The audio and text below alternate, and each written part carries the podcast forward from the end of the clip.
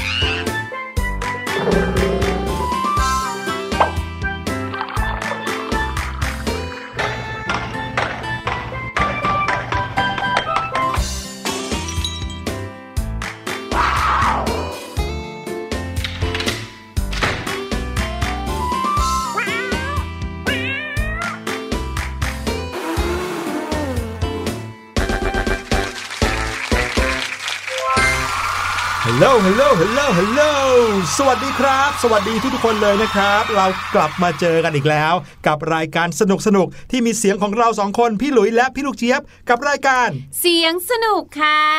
ใช่แล้วครับ เราเจอกันแบบนี้ทุกวันทุกเวลาที่คิดถึงกันเลยครับ ดีใจมากๆที่ได้กลับมาเจอกันอีก วันนี้ไหนใครฟังรายการเสียงสนุกมากกว่า1 EP ยกมือให้พวกเราดูหน่อย รายการของเราเนี่ยนะคะ เป็นรายการที่ interactive สุดๆ ไปเลย แถมยังเป็นรายการที่เหมาะกับทุกคนในครอบครัวเลยล่ะค่ะ เพราะว่าเราเนี่ยมีเกมให้เล่นด้วยนะ เป็นเกมที่ใช้ความสามัคคีของครอบครัวได้เลยนะอืมเพราะว่าต้องช่วยกันฟังค่ะ บางเสียงเนี่ยอาจจะไม่ได้เกิดในยุคน้องๆก็ได้ อาจจะเป็นการเกิดขึ้นในยุคของคุณพ่อคุณแม่ หรือว่ายุคของคุณปู่คุณย่าคุณตาคุณยาย ใช่ ถ้าเกิดว่าเราเอาเสียงสัตว์ประหลาดอย่างก็อดซิลล่าอย่างเงี้ยมาเปิดให้น้องๆฟังพี่ลูกเจี๊ยบคิดว่าน้องๆจะเดากันถูกไหมไม่แน่นะ เพราะว่าถือว่าเป็นหนังเรื่องหนึ่งที่น้องๆหลาย ๆ คนเนี่ยน่าจะได้ดูอยู่นะคะอืมอืมอืมพี่หลุยเคยได้ยินมาครับว่าเสียงของก็ซิล่าเนี่ยมีวิธีการประดิษฐ์ที่แปลกประหลาดมากครับพี่ลูกเจี๊ยบเขาเอาไวโอลินเนี่ยเขาเอาคนนะครับมาเล่นไวโอลินแบบเสียงแบบแสบแก้วหูเลยนะอีดอาดอย่างเงี้ยเสร็จแล้วเขาก็กด playback คือเล่นย้อนหลัง ให้เสียงจากหลังมาหน้า ก็จะเกิดออกมาเป็นเสียงร้องของก็ซิล่าอืมเรียกว่ามนุษย์เราเนี่ยนะก็สามารถที่จะสร้างสรรค์เสียงอะไรได้แปลก ๆ และน่าสนใจเพียบเลยล่ะค่ะ ครับผม แต่วันนี้เสียงปริศนาของเราไม่ใช่เสียงของสัตว์ประหลาดครับ น่าจะเป็นเสียงที่หลายคนได้ยินกันบ่อยๆ เลยก็ว่าได้ ไปฟังเลยครับว่าเสียงที่ได้ยินอยู่ตอนนี้เป็นเสียงของอะไรครับ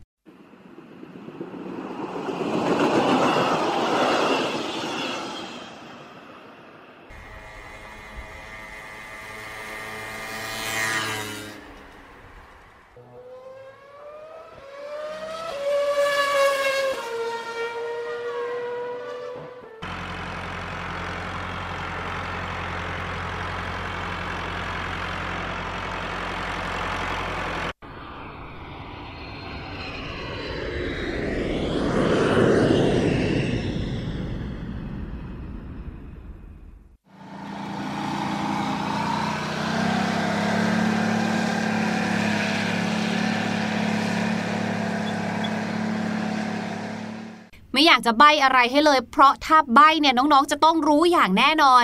ดังนั้นคำถามก็คืออะไรคะพี่หลุย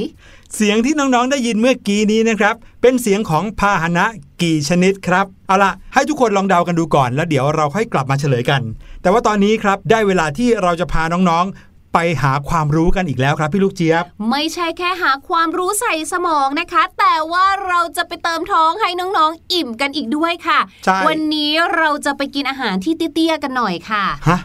อาหารเตี้ยๆคืออาหารอะไรครับ ก็นั่งกินที่พื้นบ้านนะคะต้องนั่งกินที่พื้นด้วยเหรอครับ ก็เพราะว่าเราจะชวนน้องๆไปรู้จักกับอาหารพื้นเมืองอาหารพื้นบ้านอาหารประจำภาคของประเทศไทยเราค่ะ เย้โอ้โหพูดถึงเรื่องอาหารแล้วท้องร้องขึ้นมาทันทีเลยแล้วครับ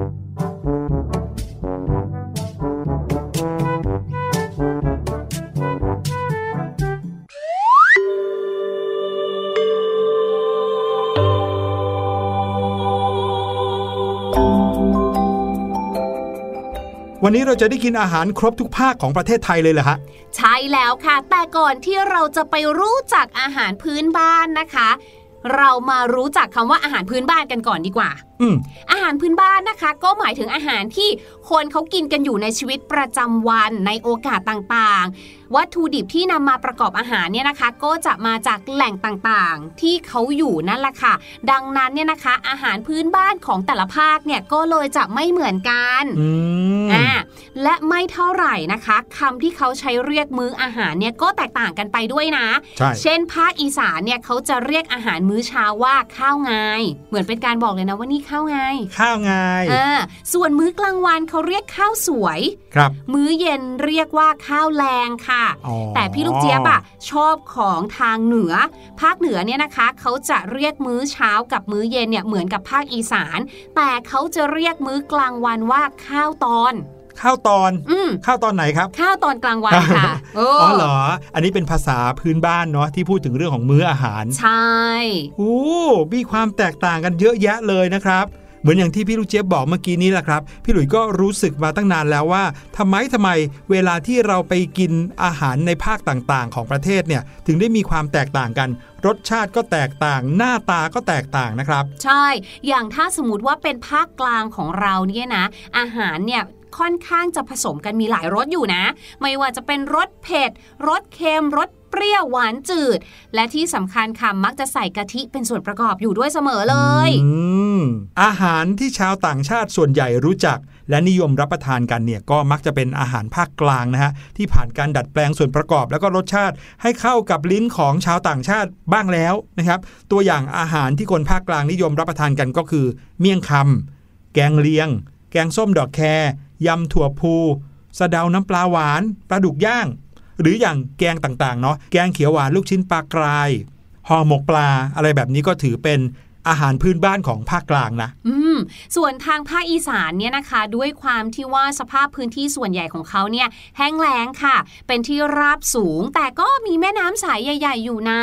แล้วก็มีเทือกเขาสูงในบางแห่งค่ะ ดังนั้นเนี่ยคนอีสานเนี่ยเขาก็เลยมักจะหาของที่เป็นวัตถุดิบเอามาทำกับข้าวเนี่ยได้จากในท้องถิ่นแล้วก็นำมาดัดแปลง ให้เข้ากันกับวิถีชีวิตค่ะ ดังนั้นวัตถุดิบส่วนมากก็เลยมักจะเป็นพืชผักจากป่า หรือว่าบรรดาปลาจากแม่น้ำต่างๆ รวมไปถึงแมลงต่างๆ ด้วยค่ะมแมลงด้วย ใช่ พวกแบบว่ารสด่วนหรือว่าแบบแมลงทอดกรอบ หรือเอามาทำเป็นแกงเป็นอะไรอย่างเงี้ยมีหมดเลยนะ อาหารพื้นบ้านส่วนมากของทางอีสานเนี่ยนะคะ ก็จะมีรสเผ็ดเค็มแล้วก็เปรี้ยวค่ะ และอีกหนึ่งอย่างที่เราคุ้นเคยกันเป็นอย่างดีเลยก็คือว่าคนอีสานเนี่ยมักจะกินข้าวเหนียว จิ้มกับบรรดาแกงต่างๆ เพราะว่าแกงของเขาเนี่ยนะคะมักจะมีรสจัดแล้วก็ใส่น้ำน้อยค่ะ เพราะฉะนั้นเนี่ยการที่เราเนี่ยเอาข้าวเหนียวไปจิ้มจุ่มเนี่ยก็จะอร่อยมากๆเลย เมนูที่เราคุ้นเคยกันเนาะก็เช่น ลาบ ก้อย หมกออมหรืออาจจะเป็นเมนูเผาอย่างปลาเผาแบบนี้เป็นต้น หรือแบบทำน้ำจิ้มนะอย่างแจ่วอะไรอย่างเงี้ยอุ้ยอร่อยครับผมชื่อเมนูของเขาเนี่ยก็มักจะเป็นเมนูที่แสดงให้เห็นถึงกรรมวิธีในการปรุงเนาะ เช่น แกง เผา มีย่าง มีดองคั่วหรือว่าลวกแจวอะไรแบบนี้นะครับ ใช่อ๋อและอีกสิ่งหนึ่งนะคะที่ขาดไม่ได้เลยนั่นก็คือ น้ำปลาร้านั่นเองค่ะ ถือว่าเป็นเครื่องปรุงที่ช่วยเพิ่มรสชาติ ให้แต่ละเมนูเนี่ยนะคะโอ้โหน่ากินมากยิ่งขึ้นค่ะ เพราะฉะนั้นเราสามารถฟันธงได้เลยนะว่า น้ำปลาร้าเนี่ยมีบทบาทต่อการทำอาหารของทุกบ้านเลยค่ะ มากันที่ภาคใต้บ้างนะครับ พอพูดถึงภาคใต้เนี่ยพี่หลุยจะนึกถึงความเผ็ดร้อนทันทีเลยนะครับที่เป็นเอกลักษณ์ก็คือดินแดนภาคใต้เนี่ยเคยเป็นศูนย์กลางการเดินเรือค้าขายของพ่อค้าจากอินเดีย จีน แล้วก็ชวาในอดีตนะครับทำให้วัฒนธรรมของชาวต่างชาติ โดยเฉพาะอินเดียใต้ ซึ่งเป็นต้นตำรับในการใช้เครื่องเทศปรุงอาหารก็เข้ามามีอิทธิพลมีบทบาทอย่างมากเลย คนไทยในอดีตนะครับที่อยู่ในภูมิภาคภาคใต้เนี่ยก็เลยใช้บรรดาเครื่องเทศต่างๆ มาปรุงอาหารด้วย อาหารพื้นบ้านภาคใต้ทั่วไปนะครับจะมีลักษณะผสมผสานกัน ระหว่างอาหารไทยพื้นบ้านกับอาหารอินเดียครับ อย่างเช่นน้ำบูดูเนี่ยก็ได้มาจากการหมักปลาทะเลสด ผสมกับเม็ดเกลือ แล้วก็มีความคล้ายคลึง แล้วก็มีความคล้ายคลึงกับอาหารมาเลเซียบางชนิดนะครับ ซึ่งก็เป็นอาหารประจำชาติของมาเลเซียเหมือนกัน อาหารภาคใต้ก็มีรสเผ็ดมากกว่าภาคอื่นๆครับแล้วก็ด้วยสภาพภูมิศาสตร์อยู่ติดทะเลนะครับ ก็เลยมีอาหารทะเลที่อุดมสมบูรณ์ แต่ สภาพอากาศของภาคใต้ก็จะร้อนชื้น ฝนตกตลอดปีนะครับ อาหารประเภทแกงและเครื่องจิ้มก็เลยมีรสจัด เพื่อช่วยให้ร่างกายของเขาอบอุ่น ป้องกันการเจ็บป่วยได้อีกด้วย มาถึงนะคะภาคสุดท้ายของเราค่ะก็คือภาคเหนือนั่นเอง ภาคเหนือเนี่ยนะเราเวลาที่เรานึกถึงคนเนี่ยก็จะเป็นคนที่แบบว่าใจเย็นใช่ไหมคะ แต่อาหารของเขาเนี่ยแบบเผ็ดๆแล้วก็เป็นที่ติดใจของคนหลายคนในของแทบจะทุกภาคเลยก็มีเหมือนกันนะ อย่างเช่น น้ำพริกหนุ่มนั่นเองค่ะาคเหนือของไทยเราเนี่ยนะคะ เมื่อก่อนนี้เนี่ยเคยเป็นส่วนหนึ่งของอาณาจักรล้านนามาก่อนค่ะ แล้วในช่วงที่อาณาจักรล้านนาเนี่ยเขาแบบว่ารุ่งเรืองมากๆเลยเนี่ยเขาก็ได้แผ่ขยายอาณาเขตเข้าไปยังประเทศเพื่อนบ้าน ไม่ว่าจะเป็นพม่าหรือว่าลาวนะคะ นั่นทำให้มีผู้คนจากดินแดนต่างๆเนี่ยเขาก็เข้ามาตั้งถิ่นฐานในอาณาจักรล้านนาเหมือนกันค่ะทางภาคเหนือเนี่ยก็เลยได้รับวัฒนธรรมหลากหลายจากชนชาติต่างๆ เข้ามาอยู่ในอาหารการกินด้วยอาหารของทางภาคเหนือเนี่ยนะคะ ก็จะประกอบไปด้วยข้าวเหนียวเป็นอาหารหลักเหมือนกัน เหมือนอีสานเลยนะ ใช่ เพราะว่าอะไรเขาเน้นน้ำพริกครับหรือผมว่าแกงต่างๆ ที่ค่อนข้างจะน้ำข้นแบบนี้ค่ะ น้ำพริกก็อย่างที่เราพูดไปเนาะไม่ว่าจะเป็นน้ำพริกหนุ่ม ก็ยังมีแกงหลายชนิดด้วยค่ะ พี่หลุยรู้จักแกงอะไรอีกบ้างไหมคะ พี่หลุยเคยกินแกงฮังเล แกงโฮะอย่างงี้ใช่ไหมฮะอืมนอกจากนั้นนะคะก็ยังมีแหนมไส้อั่วแคบหมูโอ้โหใครที่ไปเที่ยวทางเหนือเนี่ยนะคะ ก็จะมีของเหล่านี้แหละค่ะ ติดไม้ติดมือมานะคะ มาฝากทุกคนในครอบครัวค่ะ แล้วด้วยความที่อากาศของทางภาคเหนือเนี่ยเขาก็จะเย็นกว่าเนาะก็เลยทำให้อาหารส่วนมากเนี่ยมักจะมีไขมันหน่อยค่ะ อย่างที่พี่หลุยบอกเนาะว่าพี่หลุยเนี่ยชอบกินน้ำพริกอ่อง เพราะว่ามีหมูสับเยอะในหมูสับเนี่ยนะคะเขาก็มักจะเลือกหมูที่ให้ติดมันหน่อยค่ะ เพื่อครับสร้างความอบอุ่นให้กับร่างกายนั่นเองค่ะ นอกจากนั้นพื้นที่ในภาคเหนือเนี่ยก็อาศัยกันอยู่ในหุบเขาแล้วก็บนที่สูงใกล้กับป่าครับ ก็เลยนิยมนำพืชพันธุ์ในป่ามาปรุงเป็นอาหารครับ ที่นิยมกันก็คือผักแคบอน หรือว่าหยวกกล้วย ผักหวาน แหมพอพูดถึงเมนูเยอะๆแบบนี้ของแต่ละภาคนะคะทำให้พี่ลูกเจี๊ยบเนี่ยนึกถึงหนึ่งเมนูที่พี่ลูกเจี๊ยบเองเนี่ยก็ชอบมากๆเลยก็คือส้มตำลาวค่ะอืมส้มตำลาวเนี่ยนะคะ น้องๆอาจจะสงสัยว่าเอ๊ะ มันต่างจากส้มตำอย่างอื่นอย่างไร ส้มตำลาวเนี่ยเป็นส้มตำสูตรดัดแปลงของชาวลาวค่ะ ซึ่งก็จะแตกต่างออกไปในแต่ละท้องถิ่นนะ โดยส่วนมากเขาเนี่ยมักจะใส่ปลาร้าแล้วก็มะละกอดิบค่ะ ที่เรียกว่าตำลาวเนี่ยก็เพื่อให้เกิดความชัดเจนแล้วก็แยกกันระหว่างตำลาวกับตำไทยอืมแต่เดิมเนี่ยนะคะเขาเนี่ยเรียกตำลาวว่าตำหมากหุ่งค่ะ ดังนั้นใครที่ไปร้านอาหารบางที่เนี่ยอาจจะเจอชื่อคำว่าตำหมากหุ่งแทน อันนั้นแหละค่ะก็คือตำลาว ถ้าเกิดว่าเปรียบเทียบอาหารทั้ง 4 ภาคเลยเนี่ยนะพี่ลูกเจี๊ยบชอบอาหารพื้นเมืองภาคไหนมากที่สุด ชอบทุกภาคเลยค่ะ เพราะว่าอร่อยทุกภาคเลย ก็จะมีเมนูที่โดดเด่นใช่ไหมในแต่ละภาค อย่างถ้าเกิดว่าเป็นพี่หลุยเนี่ย ภาคเหนือพี่หลุยจะชอบข้าวซอยครับอืมข้าวซอยเนี่ยจะเหมือนกับบะหมี่เลย แต่ว่าแทนที่บะหมี่จะอยู่ในน้ำก๋วยเตี๋ยวนะก็ไปอยู่ในแกงกะทิค่ะแล้วก็จะมีหมี่กรอบด้วยนะครับ กินข้าวซอยกับน่องไก่นะโหยอร่อยนุ่มมากๆครับ แล้วก็อีกอย่างหนึ่งนะที่พี่หลุยสังเกตนะครับ ไม่ว่าจะเป็นอาหารไทยที่เป็นอาหารพื้นบ้าน ประจำภาคไหนก็ตาม คนไทยเราเนี่ยมักจะมีสิ่งที่เรียกว่าเครื่องเคียงครับพี่ลูกเจี๊ยบ ซึ่งเครื่องเคียงในบ้านเราเนี่ยนะก็มีความหลากหลายมากๆ ไม่ว่าจะเป็นผักสดค่ะผักลวกนะครับหรือบางครั้งก็เป็นผักดองนี่แหละเอามา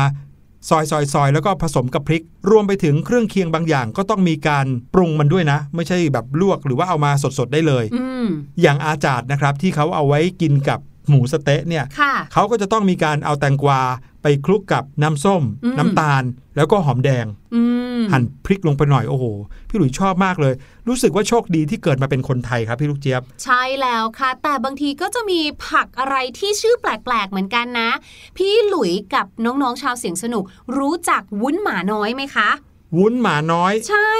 ดูเหมือนไม่น่าจะกินได้เหมือนเนาะวุ้นเป็ดอะไรอย่างนี้ไหมเออว่าทำตัวหรือว่าทำรูปร่างเป็นทรงสัตว์นั้นๆ ใช่ไหมคะอืมแต่ปรากฏว่าไม่ใช่ค่ะ วุ้นหมาน้อยเนี่ยมาจากการเอาพืชสมุนไพรท้องถิ่นนะคะ ของทางภาคอีสาน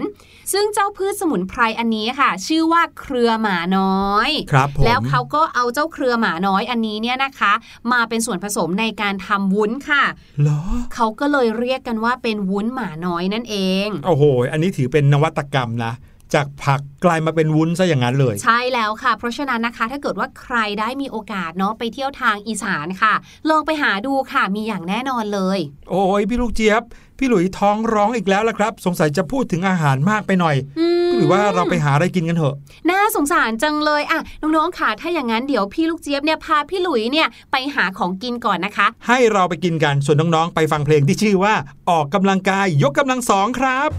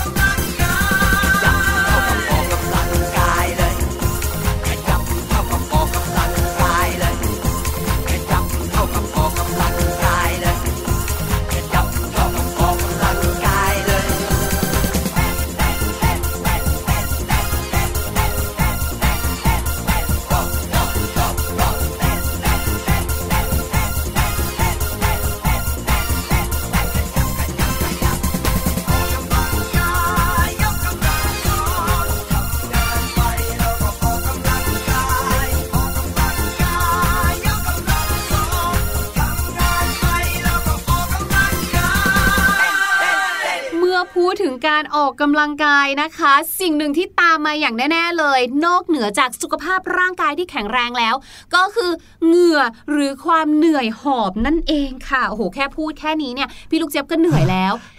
แล้วคิดดูสิคะเพลงนี้บอกว่ายกกำลังสองด้วย แปลว่าต้องออกกำลังกาย เยอะกว่าเดิมอีก ยิ่งเหนื่อยเข้าไปใหญ่เลยค่ะ พอเหนื่อยมากๆก็จะออกอาการแบบพี่หลุยเมื่อสักครู่นี้เลยค่ะ ก็คือเกิดอาการหายใจหอบนั่นเองค่ะคำว่าหายใจหอบนะคะ ในภาษาอังกฤษก็คือ pant นั่นเองค่ะ P A N T pant นะคะ แปลว่า หายใจหอบค่ะคำนี้เป็นคำกริยานะคะ ดังนั้นเนี่ยพอพี่หลุยหายใจหอบแบบนี้นะคะ ก็ต้องบอกว่า I am panting I am panting แปลว่า ฉันเนี่ยหายใจหอบออกกำลังกายต่อไม่ไหวแล้ว ขอพักก่อนแล้วกันนะ น้องๆหลาย ๆ คนตอนนี้อาจจะเริ่มเอ๊ะเอ๊ะเอ๊ะอยู่ในใจใช่ไหมคะ เพราะทำไมคำว่า pant ที่พี่ลูกเจี๊ยบบอกเนี่ย เอ๊ะ มันเหมือนเสื้อผ้าที่เราใส่ มันเหมือนคำว่ากางเกงเลยล่ะ ใช่กำลังจะทักพอดีเลยครับ คำว่า pant ที่แปลว่ากางเกงนะคะ มันมีสองขาใช่ไหมดังนั้นค่ะคำว่า pant ที่แปลว่ากางเกงเนี่ยจะต้องมี s ต่อท้ายตลอดเวลา และหน้าที่ของคำคำนี้ก็เป็นคำนามด้วย เพราะเป็นการพูดถึงสิ่งของนั่นก็คือกางเกงนั่นเองค่ะ และยิ่งกว่านั้นนะคะคำว่า pants P A N T S pants เนี่ยนะคะ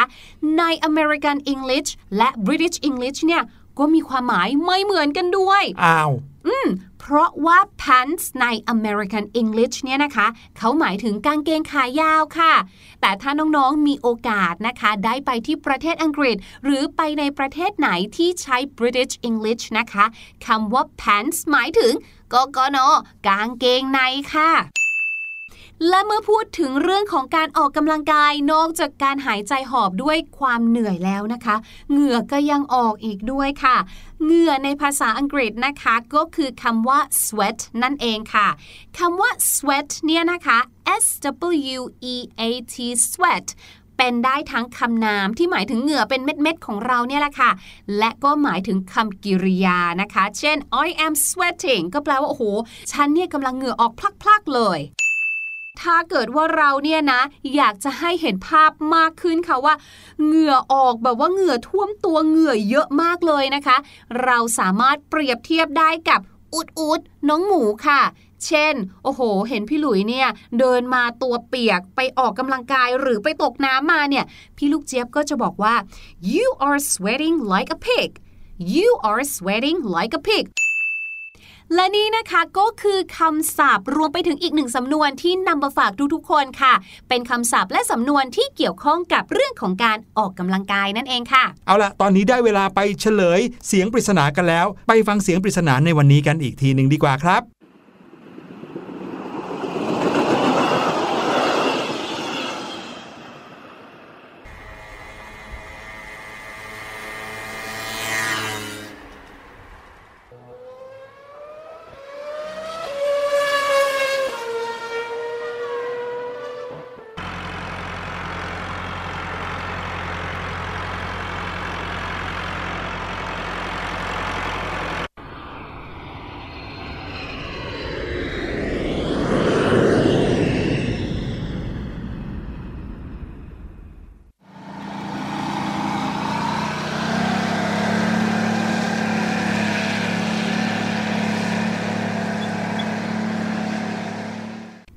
จริง ๆ พี่หลุยว่าเสียงที่เอามาฝากในวันนี้ไม่ยากนะ รู้กันอยู่แล้วแหละว่าเป็นเสียงของพาหนะ แล้วถามว่ามีพาหนะกี่ชนิดเนี่ยนับตามที่เราได้ยินไปทีละเสียงทีละเสียงเลยนะครับ ดังนั้นน้องๆ น่าจะเดาถูกกันแล้วครับว่าเสียงปริศนาที่เรานำมาฝากกันในวันนี้นะครับ เป็นเสียงพาหนะถึง 6 ชนิดครับ ซึ่งก็ประกอบไปด้วย รถไฟ มอเตอร์ไซค์รถแข่ง รถแทรกเตอร์ เครื่องบิน แล้วก็สุดท้ายจะยากสักหน่อยก็คือเสียงของรถถังครับเอาละครับ วันนี้รายการเสียงสนุกหมดเวลาแล้ว กลับมาพบกับเราทั้งสองคนได้ใหม่ EP หน้านะฮะ วันนี้เราทั้งสองคนลาไปก่อน สวัสดีครับ สวัสดีค่ะ สะบัดจินตนาการ สนุกกับเสียงเสริมสร้างความรู้ในรายการ เสียงสนุก